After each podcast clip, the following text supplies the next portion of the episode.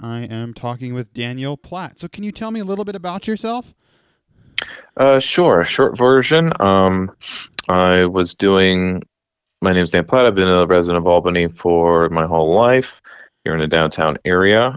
I went to school for architecture between the years of 2006 and 2012, where I started being a political activist, being interested in organizing, radical politics, and in doing so, shifted towards some more protest activities to more community projects, infrastructure, in the grassroots fashion. And what do you do at WCAA Grand Arts? So the title I've given myself is just radio station coordinator. Usually general manager is the usual title, but we want to do it more horizontally. But at the moment, I am coordinating kind of station management activities. So mostly focus on the programming, and then maybe I'll shift to other duties. But at the moment, I kind of do one thing at a time kind of person. So for those who don't know about Grand Street Arts and WCAA, can you explain a little bit about what it is? Sure. It's about a 5-year-old from the starting point, at least going on air, but it's a bit older. There's always been a kernel of an idea in the south end of Albany to have a grassroots radio station. One of our producers just mentioned to me today in a phone call about how there was a group of residents who wanted to have a kind of a black-run radio station, but the means weren't really there to do so. The Center for Independent Media, it was in the last 12 years that it's been even allowable through a lawsuit on the FCC that there can be low power stations. So with that happening, and the ability to open a low power station, it was Grand Street Community Arts, which was a somewhat established nonprofit doing arts programming, to start a radio station. And then it went from there. So the last 5 years, it's been on the air with roughly a dozen to 15 producers at any time. And also in the last 2 years, we've become a Pacifica affiliate. Oh, wow, that's cool. Pacifica affiliate. I didn't know that one. Yeah, it's been really great because, well, before the station went on air, first what was organized was a grassroots radio station conference. So that way, when Grand Street started their station, they would have all of this knowledge and expertise, basically listening to the experiences and the tips of other stations, community stations that have been around for the last few years, maybe longer because they were a nonprofit station, like the main Pacifica stations. And that was really successful, had a lot of great workshops, met people, and anyone who was interested in the station at the time was there, as well as the first general manager would do regular public informational meetings to recruit people. And it was there that Pacifica people were there to represent their station, their system, and the network of how, they have a platform allowing any affiliate station to upload their shows and share them with anyone else who wants to download them. So all Pacifica stations can share their content with each other, and that's pretty seamless. It's really good, and it allows for diversity beyond any one station. Cool.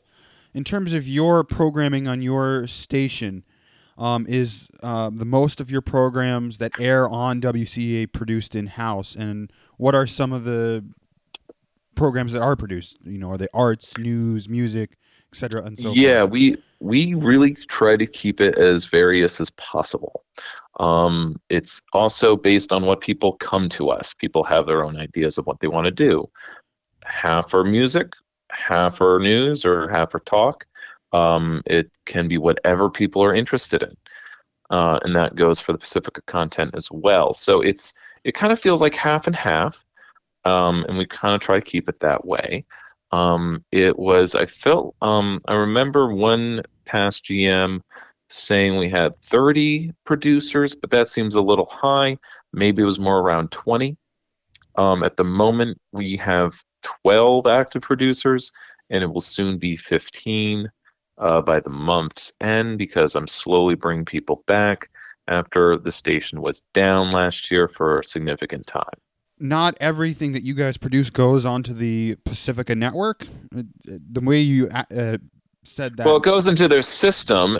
It's a matter of outreach of whether another station plays it, but it is available. Oh, okay.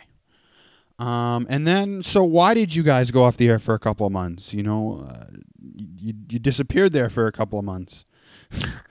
Yeah. So it was a matter of... Like any grassroots organization, sometimes it's difficult to have consistent leadership, right? Yes. Or a consistent team. You know, sometimes it's people burn out, or people's circumstances change. Right. In this case, it was the confluence of. In our first few years, it was rough going because there was always this precarity of fundraising and paying for the station, and the station being self-funding. And developing the content, the programming, and the volunteer base. And it was difficult to do one or the other, and anyone who was kind of leading the station, coordinating, general managing, found themselves in a position where they had to do one or the other. And so, and then was until COVID, actually, which allowed certain people who were involved or volunteering to really go all in. And this was the case of our last in name, or at least in practice, general manager, Mr. Paul Smart. But he, in the intervening year, so he was able to do a ton of stuff really quickly because he was doing nothing else like others who were in lockdown. Right, yeah. And he also had a ton of experience in community media, particularly newspapers, but also some radio. And so he was able to do a lot at once, more than was done in the last 3 years, and attempted to get others up to speed to co-manage things. But the skill levels are very various, and the lockdown was not forever, and this meant that he needed to go back to work, and then eventually he develops his own plans to move out of the country. Right.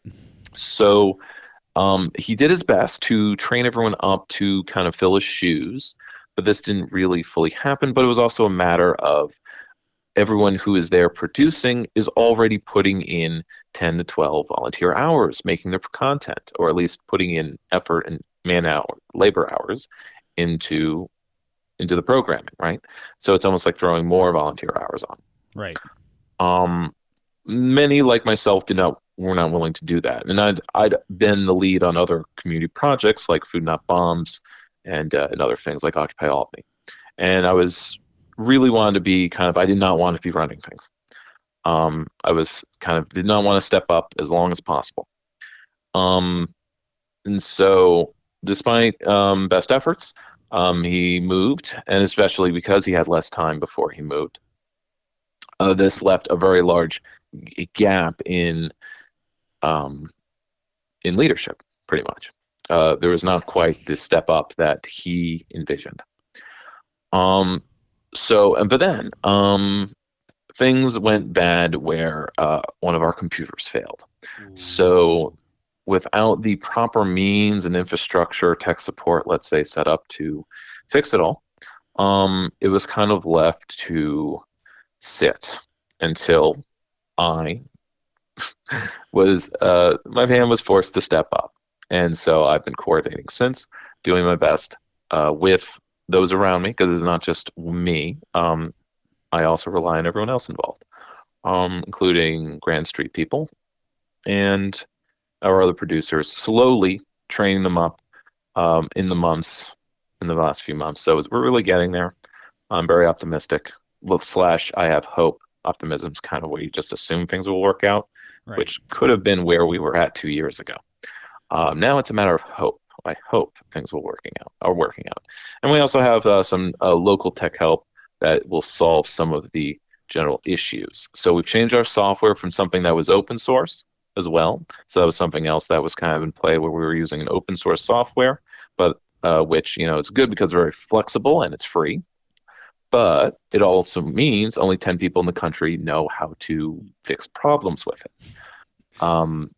which was why we ran into a really big wall. So we've changed our software and things are moving forward. So it wasn't just one big problem. It was a bunch of different problems that just ran into a big storm. And... yeah. So like, you know, the kind of thing where over a few years things compile, where you just kind of ignore, you push aside, or you push ahead based on the need to kind of make a project happen. Well, it's good that you're back on the air, and I hope that you continue to be on the air. So say someone wants to start a show on your radio station. How would they go and do that? The best thing to do is contact me, but rather our main email is it's Grand Street Arts. What? Sorry, let me go ahead. It's Grand Arts. No. Wait. I'm sorry. It's okay. Sorry. No, the station email is WCAA@grandarts.org. WCAA@grandarts.org. Correct. And the main website is grandstreetarts.org, which is where you can find the live stream as well as some other info, though it's very sparse at the moment. The live stream is the main focus, but there's also the donate page and the ability to be a member. Otherwise, I'm the person directing that process of onboarding people. We basically have a basic streamlined training process for starting a new show. And I'm going through that with a team right now who are looking to kind of do a half music, half talk show. So I'm really hopeful about that. Cool. And one of the shows you play is Hudson Mohawk Magazine on your radio station, correct? We do. At least once a day on the weekdays and towards the afternoon. No, actually, no. I think I have, for some days, twice a day. Once in the morning, once in the afternoon. Ah. Along with a Spanish news show, which is one of the few things that we do really differently than other stations. Spanish? We have some Spanish programming, yes. Spanish. Interesting. So it's like it's a Spanish news program. Yes. I mean, we have Spanish speakers in our Tri-City area, yeah, don't we? Definitely, yeah. As well as Spanish, as well as Latin music and other Latin American themed news shows from the Pacifica network.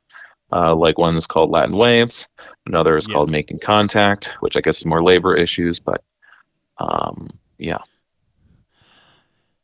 So your radio mission statement is creating unity through arts and educating the power of community activism. So how do you stay true to that? How do you make sure that statement is followed through with? Does it make sense? No, it's proper to ask a question about a mission statement, isn't it? Yes. But I can say that what I can speak to is the desire, my vision for the station is, as far as all of the, we'll take pretty much any one show, you want to do something, you want to try something, we'll make space for you, that's grassroots media, and to provide a platform for people, that's the art side. And the unity side is the fact that anyone of various skill ability can be a part of it. Unlike, say, a commercial station or a college station, which precludes being a student, or, RPI, of course, had many non-students doing programs, but that changed. Right. It wasn't guaranteed. Yeah. We have the true unity, so to speak. But my vision is also to be a place for news. Hudson Mohawk Magazine does a great news program. I admire it quite greatly. And to have one that's more just either Albany focused, or to have quick local news that is maybe just more of a daily presence in people's lives so that people can be truly informed. Relying on my own experience or my own life, I ran for office and found that everyone's very disconnected from what's going on because there is no shared information network. You know, yes, there's the word of mouth of I heard this. Oh, did you hear about that happening? And there's the Times Union paper, and there's this or that kind of outlet, but it's all very limiting, right? Both in the content and the perspective. There's only so much Albany politics that the Times Union or the Hearst paper can cover. There's only so many interviews that David Lucas of NPR can do, of WAMC. Right. This is as someone who is an activist, you know, you can put out your message, but how many are really going to be reached? And that's something that I feel radio, especially online, can be reached by everyone. And especially if we get the right volunteers to have regular TikToks or other social media stuff, as well as the thing that even someone with $5 radio can access. So talking more about radio, it's a question that I ask a lot of radio stations when I do these interviews. Do you think radio as a medium is dying? It doesn't look that way as far as the creation of new community stations as well as the perseverance of others. I think it's just a matter of funding stream, of how it's paid for. I think slowly all all media needs to be community media, or unless it's covering regional issues, in which case the internet you have Substacks, you have subscription-based, where it's totally the creators are accountable to their subscribers. The subscribers have a particular need that needs filling for the type of reporting, actual on-the-ground reporting, journalism that can be, it takes a lot of labor. And that's something that people are willing to pay for should they be able to get it consistently. Right. And similarly, but besides, community institutions and small businesses, our station can be funded by grassroots sources. We don't need full grants. Our grant writing at Grand Street is mostly for the renovations of the building. So we have proper facilities. But the operations can definitely be funded grassroots, and people are listening. People want to listen to their friend or the person they know on the block or the person they are aware of who is doing a show. And if everyone in a neighborhood knows someone doing a show, everyone is tuning in. And that's the kind of community that, makes community radio what it is. So within this last minute, is there anything else that people should know about Grand Street Arts or WCAA or anything I didn't ask you? Only that I encourage everyone to tune in. We have a full slate of programming, both music, talk, and news. Though news is a little more scant, especially on the, is it updated side? But that's something that needs to be filled in the next year. That's a goal of mine. But I do my show, which is What's Left in Albany on Tuesdays at 8. And I do a leftist theory show Saturdays at noon, which is complete, basically. I've been doing that the last 5 years, and I finished that show to do the new one. We have another show called The Hope Shot. The Dialogue is another, and so on. And then interview shows that are syndicated from previous years by Cynthia Pooler called Focus on Albany. But we also have tons of music shows of various genres, blues, reggae, lots of reggae. So we have blues hours, we have hip hop, and basically a huge variety. And so I'll leave it at that. Okay. Check us out. Send us an email, drop us a line. We're on Facebook as well. No other social media at the moment, since we don't really have a volunteer in charge of it. So we're kind of behind on a lot of areas, so bear with us, but we are here. And if people want to get more info, where can they find that? GrandArts.org. Thank you, Daniel Platt, for talking with me today. Mm-hmm. This has been Kayla McPherson for the Hudson Mohawk Magazine, talking with Daniel Platt, the radio coordinator at WCAA. Thank you for having me.